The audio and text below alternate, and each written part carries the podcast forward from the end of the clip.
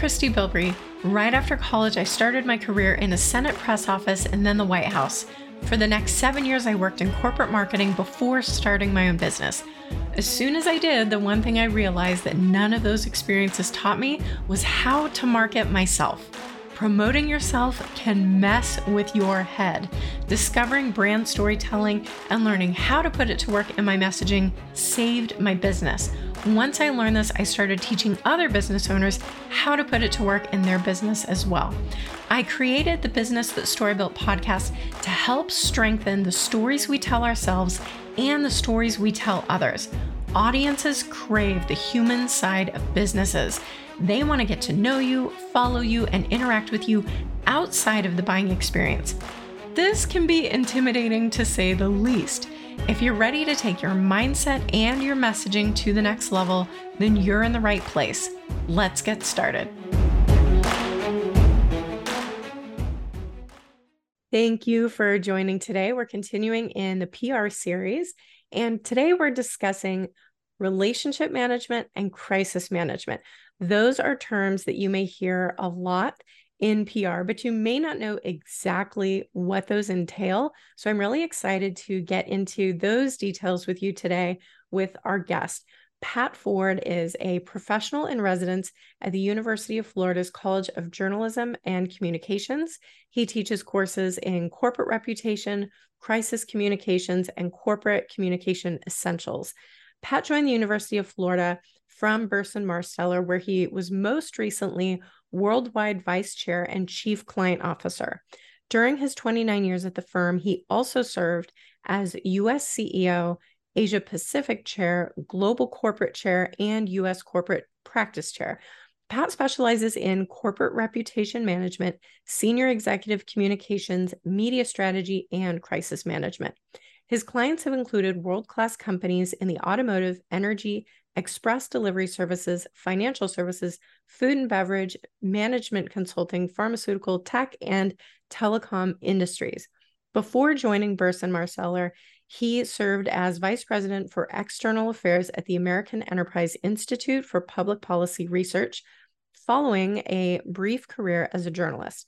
He also serves on the board of trustees for the Institute of Public Relations and on the board of the Museum of Public Relations.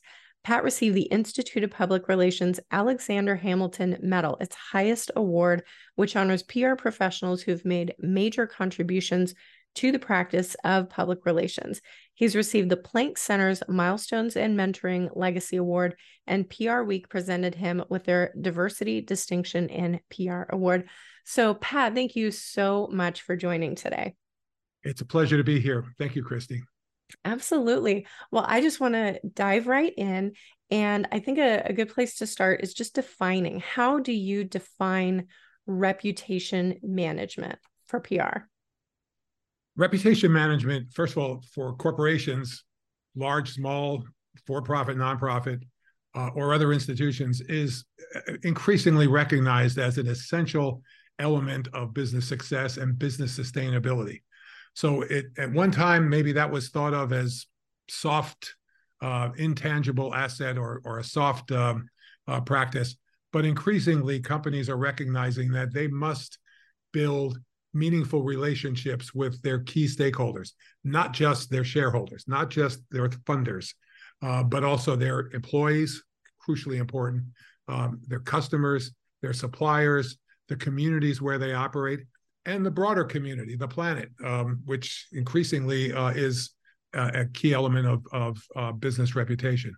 And so, for companies, it's in, it, it's really important to recognize that um, that th- many of these uh, stakeholders, as we call them, uh, um, really identify with their with their relationship with that company, whether they're buying products from it or working for them, or uh, or employing them uh, and or having them in the community where they affect the local in, economy and the local environment. And so, um, so a couple of uh, of longtime public relations professionals turned academics, John Doorley and Fred Garcia, came up with a great uh, equation for for how to manage reputation, and that's okay.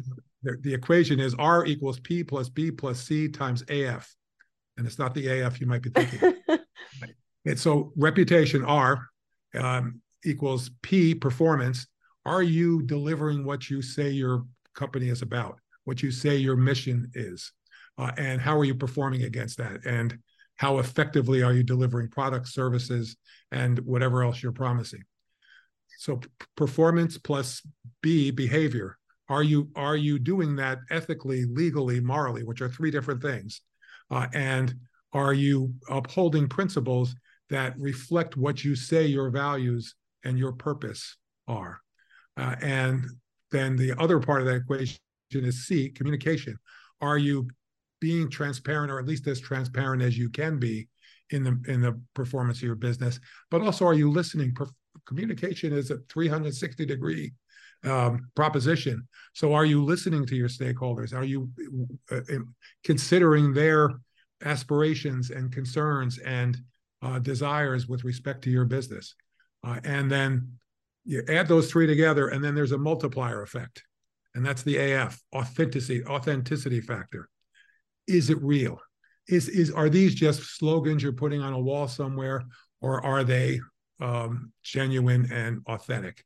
And that comes in the in the in the the when the when the rubber meets the road, right? When or when when frankly when a problem arises, uh, which is where crisis communication comes in as a as a as a crucial element of reputation management.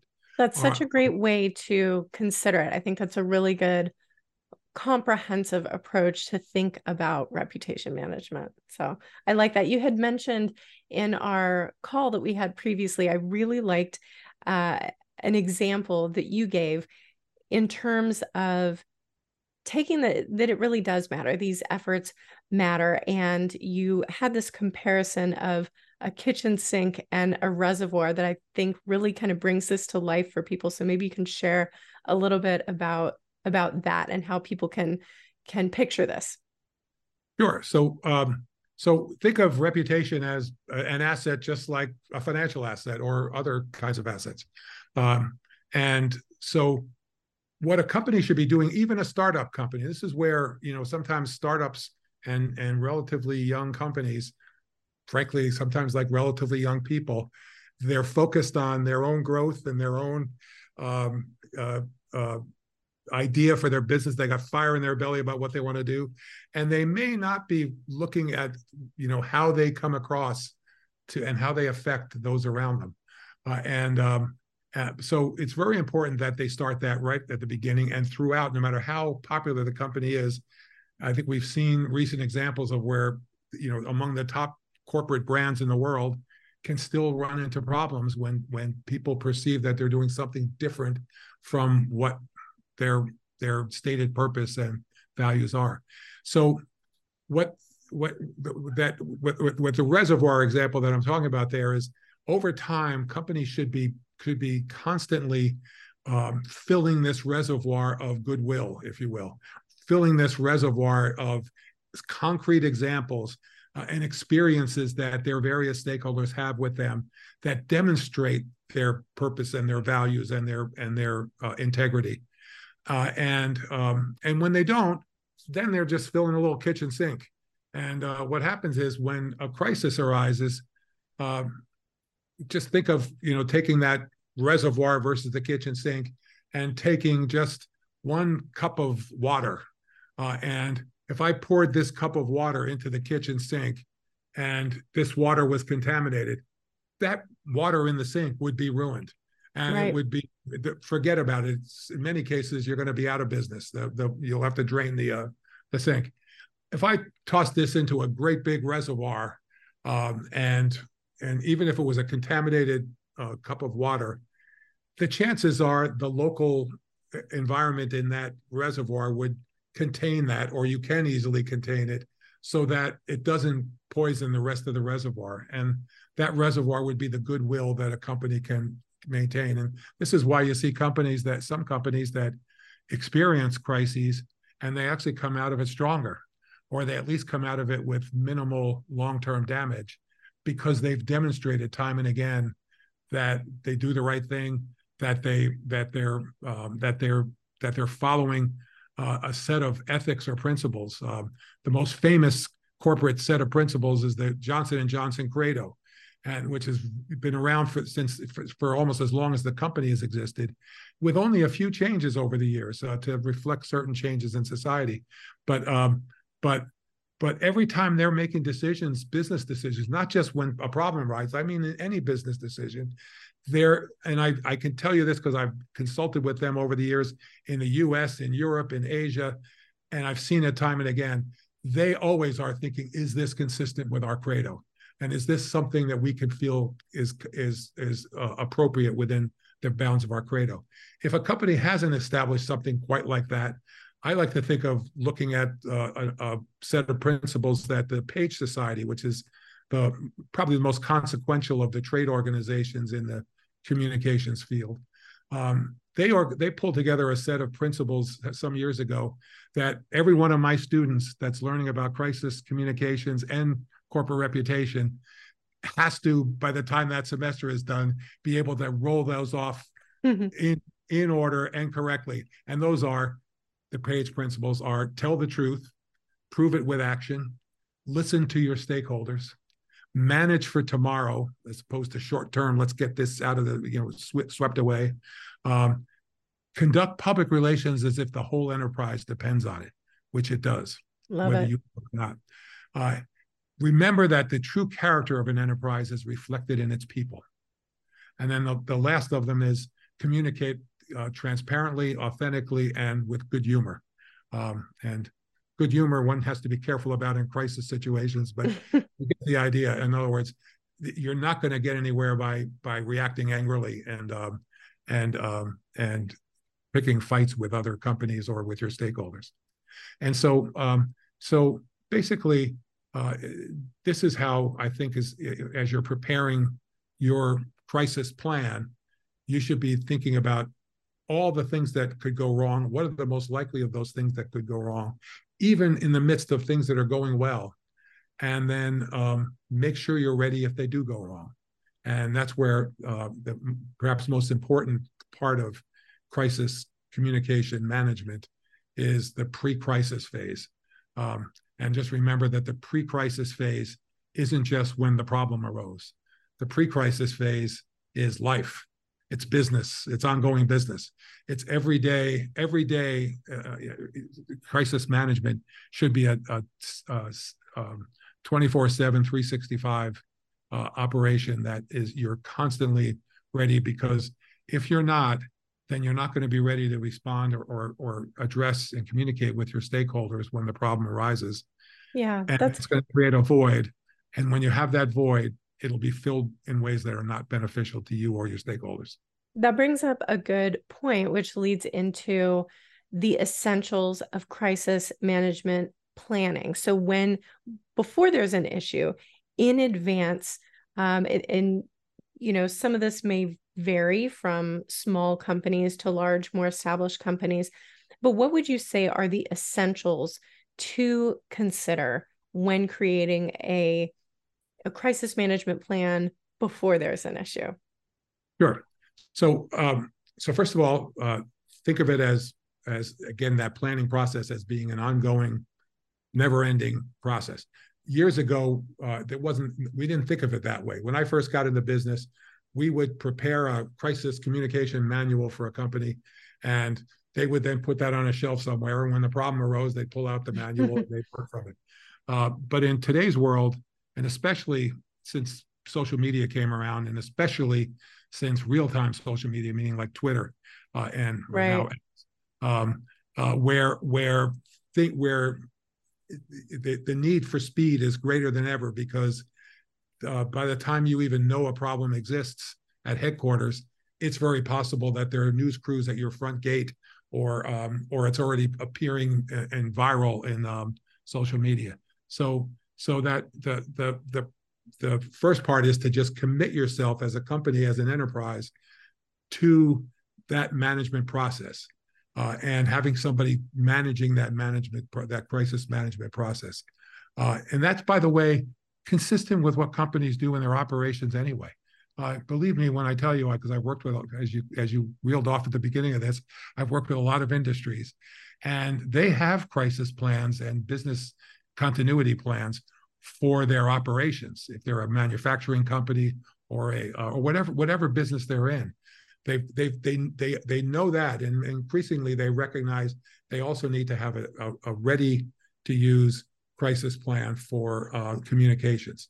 And so you think of it in three phases, Christy. Uh, the first phase is pre-crisis, which again is um, life.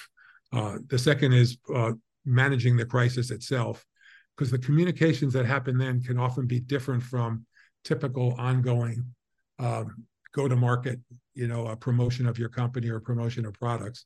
In fact, sometimes it's a good idea to suspend some of that promotional stuff while you're in the middle of a crisis. Uh, that's another issue.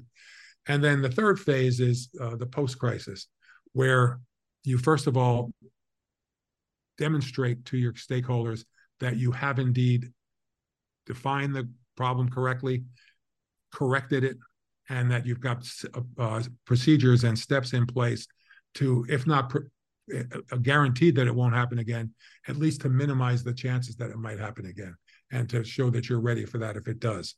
And then the second part is of post crisis is and equally important is rebuilding your reputation. Uh, mm-hmm. Something just happened that that's called into question your brand. Uh, Before we go into that, just in terms of creating that pre-plan, who should be involved in creating and reviewing that plan? What types of voices and and minds should should be involved in that process? the best practices in that are to have a crisis management team. So that's that's usually um, uh, for the for the communication part of it. That would often be led by the head of public relations or head of, head of one, somebody involved in corporate communications for the company. Uh, and but then that, that on that crisis management team, there needs to be somebody from operations, and those the people on this crisis management team need to need to have that clear cut responsibility that when something arises that and, and the crisis is declared is, is recognized that that team's going to come together in some way either virtually or in, in person at headquarters so somebody from operations and they should be senior enough to speak for that of the operational area um, and not necessarily the ceo at that stage.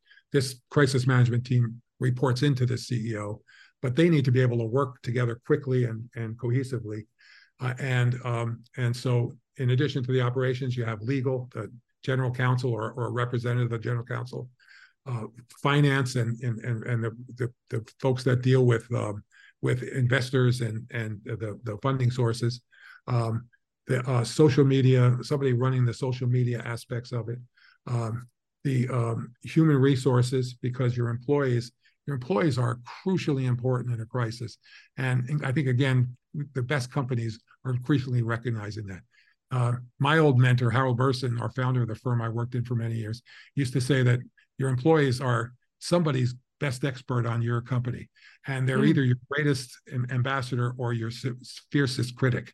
Uh, and they become your fiercest critic if they feel that you're not being straight with them, that they're not being informed about what's going on uh, in, in, the appropriate way, uh, and that that they that they that you haven't filled that reservoir of goodwill with them, so right. they believe that their company uh, would never be doing some of the things that that maybe uh, people might accuse them of, uh, and so HR is extremely important in that.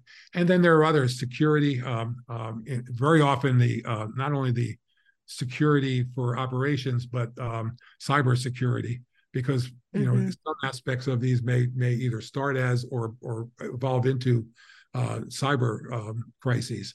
Uh, so there's the chief information officer uh, or the representative, uh, and in many companies they now have what they call chief information security officer. So having a, a comprehensive team like that, and those aren't full-time jobs. In other words, they're they're in those operations. They're just they're just know they need to be ready to jump in and be part of that that team that that that gathers quickly to deal with the crisis. Uh, so that's the crisis management team.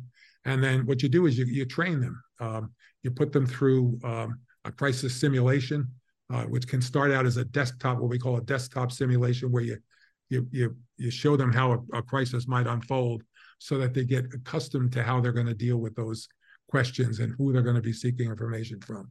And then very often uh, companies will then do an actual crisis simulation where both operations side and communication side are simulating a real disaster and um, and then everybody gets a better idea of of how to develop that muscle memory for dealing with that when it actually occurs. And let me just make one point about the importance of that, Christy. It it's so difficult when the crisis arises because very often when it happens, number one, it's usually marked by in, inadequate information or incorrect information. Um, uh, an old mentor of mine who had come out of the Pentagon used to say, um, used to quote the generals that he worked with at the Pentagon, who said, "Never totally trust the first reports from the field, because mm. they're often just you know rumors or or uh, speculation or whatever." So uh, that's one of the challenges when you get in that when you when that first arises. Sometimes you're freezing because you're not sure what's actually happened, and you don't want to be out there talking, and that's you don't you really don't want to be out there uh, issuing statements that are incorrect. Right. At the same time, that need to, to reassure people you're on top of it, to express some concern for anybody affected by it, that's still there. Uh, and uh, so, so as much as you can do ahead of time to anticipate what might arise. Mm-hmm. So that's where we go through what we call a vulnerability assessment, and you know look at uh, what are what are three or four or five or six scenarios that could cause a real crisis in your business in one way or another. Uh, and then develop some contingency plans around those.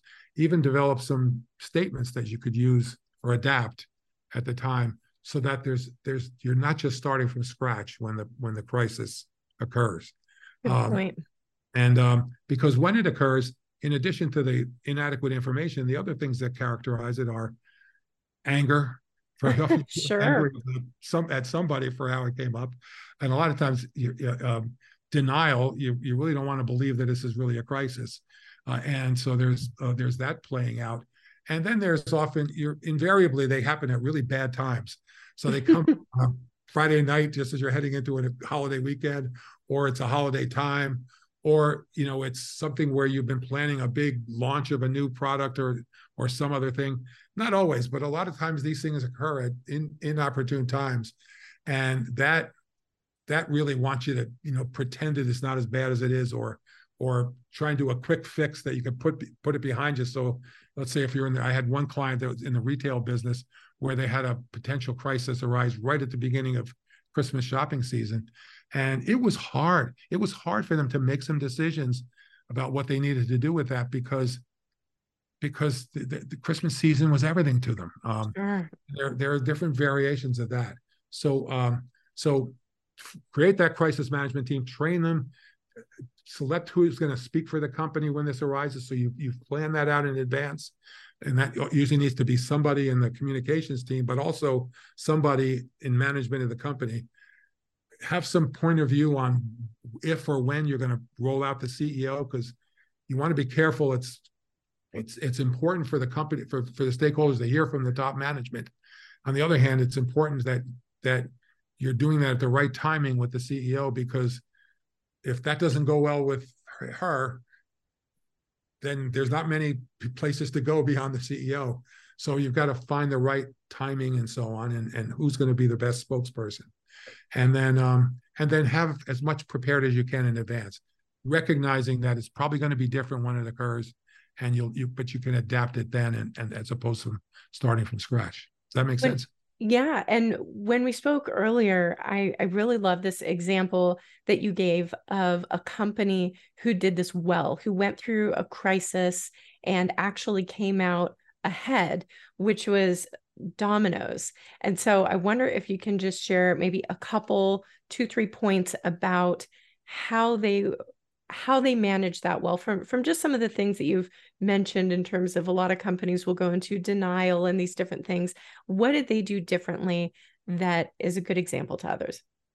Well um so so one thing about it is when when it first occurred it was a challenge for them because this was one of those ones where this was right in the um, it was the, the situation was a um, a couple of their employees of, of a franchisee's employees in uh, one of their franchises in North Carolina did a crazy, stupid, irresponsible, um, probably criminal um, video that they posted on YouTube of them desecrating the, the product and making jokes about it. And, you know, I'm not even going to describe because it was disgusting what they were doing to this food. Uh, and, um, and the problem for the company was at the point where they learned about this at headquarters, it already had 250,000 views on, mm. on YouTube. And within a day, it had a million views on YouTube. And so they did a lot of the right things right in the beginning of it, but it wasn't immediately having an impact because um, because it was um, it was just hard to picture, you know, how a company can control that or prevent so that it doesn't happen. And so they were expressing concern and and and various other things. And what happened is they put some things in place to deal with that, and they were noticing that it still wasn't having the the right effect. And that's not uncommon.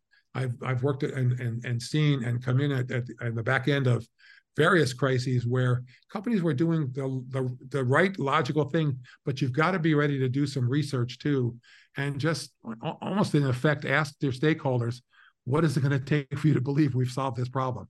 Uh, and um, and in effect, that's what they started to do. But but but what it also happened when it, what also happened was when they started doing that research, uh, not when they started, but when they, they did some of that research to really dig down and what was what was preventing these corrective measures from taking hold what they found was people had kind of grown tired of the product uh, and uh, and to their credit they faced that head on so they they they did they did what they called the great pizza turnaround campaign hmm. where they basically uh, brought in a team of, uh, of their for their from their food quality folks to basically take a fresh look at their formula for their at their for their recipe for their for the pizza for their products.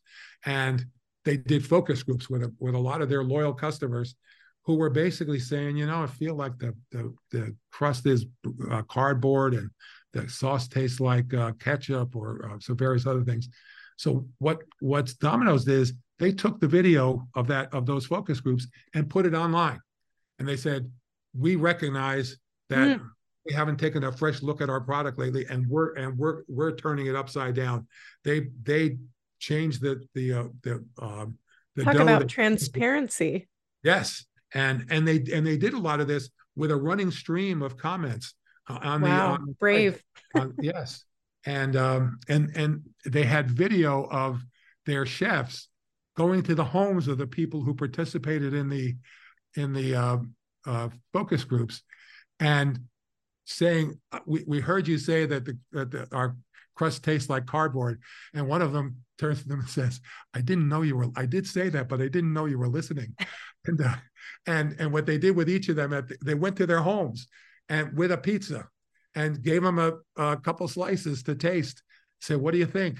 And, um, and then and did high fives when the people uh, said, this tastes great. Uh, and so after this, uh, the original crisis occurred, and the the the the bounce back wasn't happening immediately. They were seeing some of their sales decrease. They were they were they were getting some dissatisfaction from their franchisees. Their stock price dropped down to to um, some significant, really low level, like a few dollars a share.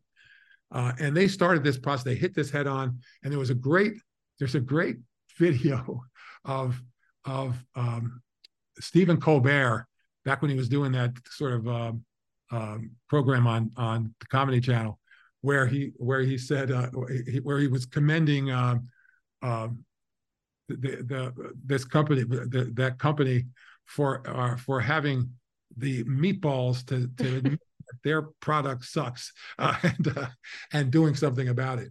And so that's maybe where some of that humor comes in in um, mm-hmm. when you're dealing with a crisis.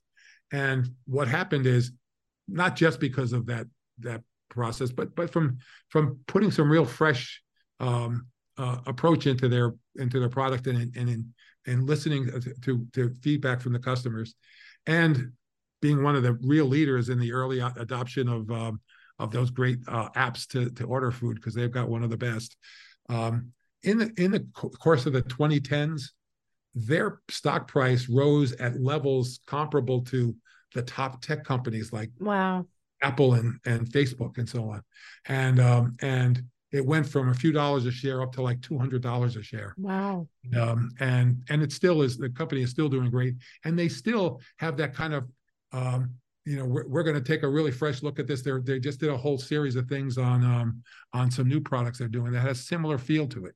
So hmm. um, so a lot of times it, it's it's um, even if the, the first approach you take doesn't turn it around right away, um, trying some different things and especially doing the right kind of research, values-based research to really hear what your uh, what your stakeholders, especially your customers, are saying about that. Um, if I could quickly just add, yeah, I mentioned Johnson and Johnson earlier. The the, the standard for this um, coming out better than than you did, did, before was the the Tylenol recall in the early '80s.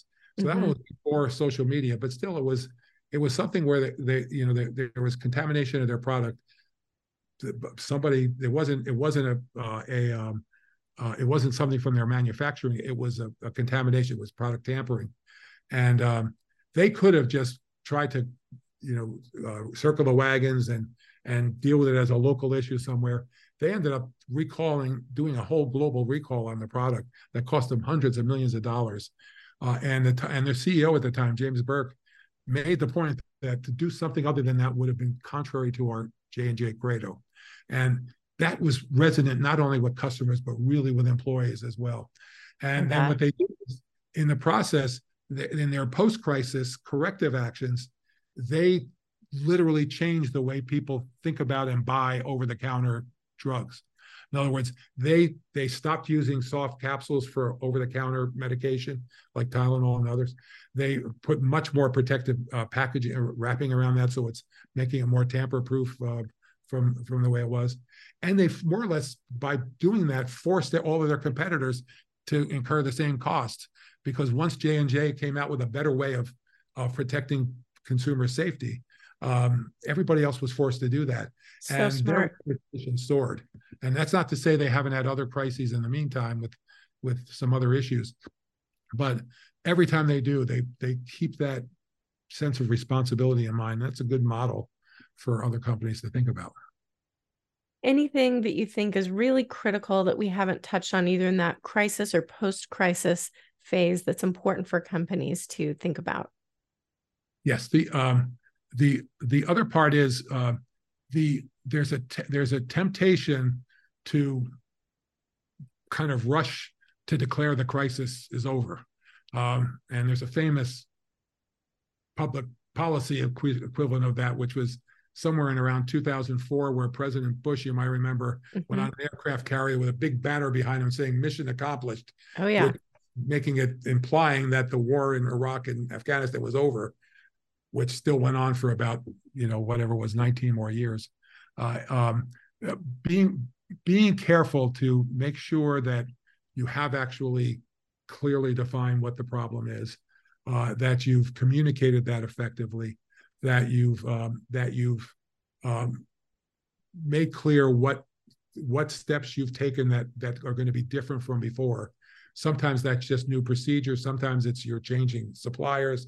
Sometimes you're changing how you, your quality control measures. Sometimes you're bringing in a third party to to do a a very thorough review. That that happens a lot of times where they'll bring in a former government official or or um, somebody that's not just a paid employee of the company. Um, but no, it's making sure that the, you've really addressed uh, the corrective actions and and and that your stakeholders um, uh, are aligned with that that that that's a good solution. And then basically um, um, proceeding with uh, the reputation rebuilding, uh, which might be um, might be in communications, it might be in how you engage, it might be setting up new kinds of uh, of interactive um, uh, folk, you know, uh, uh, advisory groups or whatever. Um, but that very often that post-crisis phase is one that is underestimated in its importance. Yeah, no, I I believe that. And I think it is it's so easy to think, "Oh, okay, this was the problem as we understood it. We addressed it. We're done." without thinking taking into account what does everybody else think who saw that and may not feel that way. So I I really like that that it's it's kind it's going out and and doing that research the way the Domino's did see okay why something isn't clicking what isn't working before they say you know stamp that we're all done. Right. So one if we have time there's one other uh, important yeah aspect. please. The question of apologies of uh, mm, yes. you know, the um, there's there's um, there's always a pressure. So f- particularly when when a crisis occurs what media and some other um, third party groups uh, uh, consumer advocates or patient advocates or others are often looking for are the victims. And they want to they want to mm-hmm. tell the, the stories that, that, that, are very often emotional of the victims of a crisis. And then they want to find the villains. So who was at fault in this and who, when were they warned and what did they disregard or whatever else? Uh, and um, and and in the process um, there's there's often uh, a pressure on on a company to get out there and apologize for uh, for creating this problem or or or or promising to pay for corrective actions. And very often, though, that pressure comes way before the company or anybody else really knows whether it was indeed the company's fault um, or or whether the problem was what it seemed at first. And so, um, I think the you know really important um, judgment that that crisis management team and top management uh, really need to do in consultation as, as much as possible with their stakeholders is um, is um, be ready to express empathy uh, and concern for people that are affected by something, even if it even if you already know it's not your fault, or if you haven't yet figured out whose fault it is. In other words, uh, an explosion happened. It may be that it was something that was improperly done at your business, or it may be that something happened in nature that caused that explosion, sure. and it couldn't have been avoided. It was it, it was it was an act of God or whatever. Um, here's the thing: very often companies will in, in in different situations they'll they'll say listen this is not our fault uh, or you know we're we're doing everything properly or um, or they'll they'll be looking for they're saying we're they'll say we're as much a victim as everybody else mm-hmm. that may be true but um but here's I, here's what my experience and my firm's my old firm's experience and and research has shown over the years that even if if stakeholders don't view you as the root of the problem and they may and and there may be correct you may be correct that you're not the root of the problem it's your it's it's something happening under the auspices of your company it's happening to them because of their relationship with you however deep or right. shallow that is uh, and uh, and it's connected in some way to your corporate brand. And so even if they don't think you're the root of the problem they expect you to be the root of the solution. And if you're not prepared to do that then they're going to go find somebody who will. And again it's probably not going to be to your benefit. Uh, and so so be ready to be out there even if you don't know for sure what's happened and you mm-hmm. believe your lawyers are going to be telling you don't get out there apologizing or taking responsibility because we don't know yet that we're responsible and they're worried about you know litigation and so on understandably you still can be out there and and showing human empathy and uh, concern and responsibility uh, and and and committing to getting to the bottom of it and uh, and fulfilling that, following up on improving it with action, uh, and um, and then if and when it does turn out to be your responsibility, be ready to then be ready to be to, to do an apology. Um, but um, but it's one of those kind of misunderstood things. It's it's the the the um, the, the sense of accountability and responsibility is very important the, the concern for those affected by it, whether you caused it or not, very important. But finding the right judgment on how to do that can often be crucially important uh, and difficult in that fog of crisis. In the fog of crisis, just like the fog of war, things aren't always what they seem. Mm-hmm. Information is coming from many different sources who may or may not know what they're talking about. And stakeholders will sometimes listen to other voices that really don't know what they're talking about but sound like they do uh, and so it's it's a real challenge and i think it's it's manageable but it's it's one where you've got to have some people to have some experience in recognizing that um, the way that plays out. I'm so glad that you brought that up because i think it is almost instinctive now to want to just apologize but you're right you can you can be involved with people who are affected by it without before you really know just to say we're here with you. Tell us what's going on. We want to hear from you. I think that's so smart and i'm i'm really glad that you included that because that is something that i think people make assumptions about instead of really seeing that because just like you said there's so much going on. There's confusion. Tension is high. Emotions are everywhere.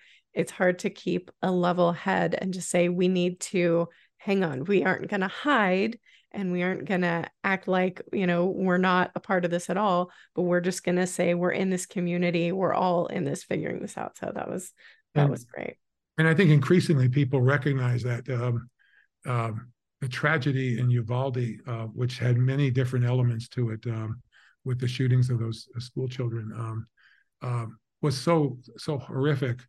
But um, but um, one of the things that was very clear, and I think very clear to a lot of the local community, and very clear to, at some point with the national community, was that the um, and maybe because it was a small town, and maybe because it was a you know a, a, a, a small school district, and and some overlap between state and local uh, authority or whatever, whatever the reasons, there was a there was a big delay in getting information and and a lot of incorrect information.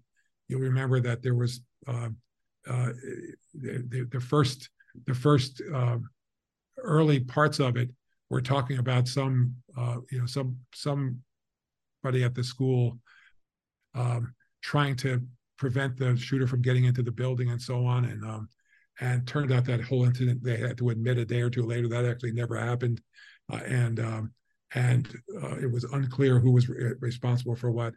And um, the typical corporation is not going to face something quite like that, but th- in some ways the um, the the that um, at, at least being ready to um, to know and, and do some preparation ahead of time on what kinds of response you might have in the face of several different scenarios, including a worst case scenario, mm-hmm. which there can be. There can be a worst case scenario.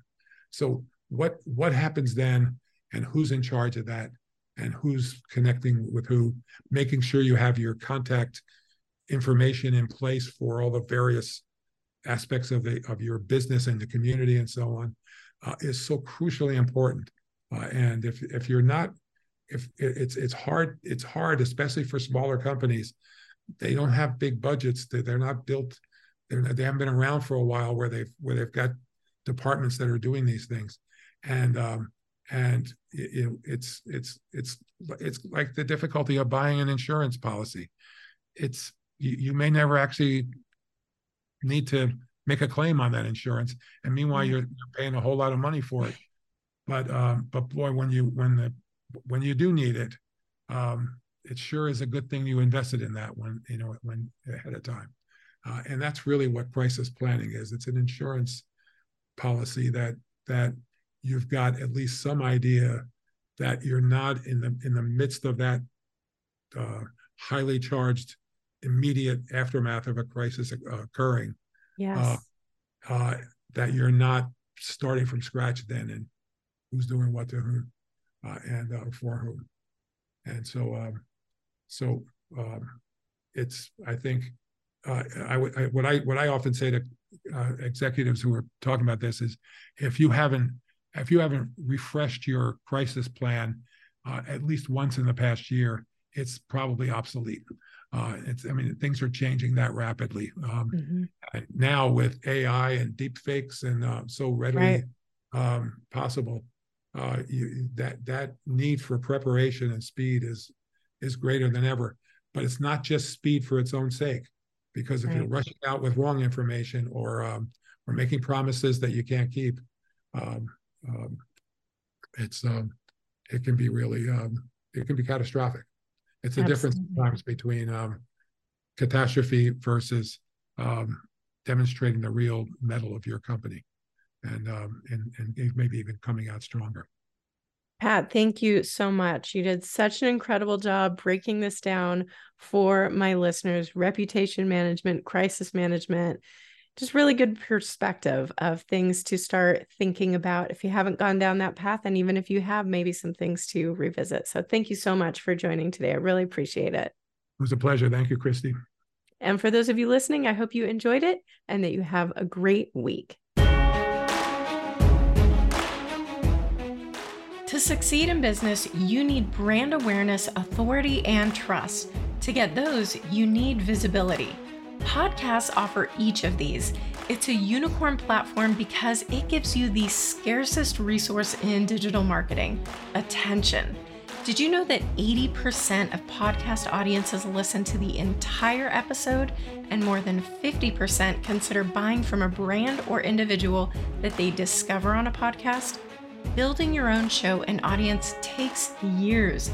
Grow faster by guest speaking on other podcasts to get more leads, build your SEO, and strengthen your brand. To learn how my agency can help, email me at hello at christybilbrey.com.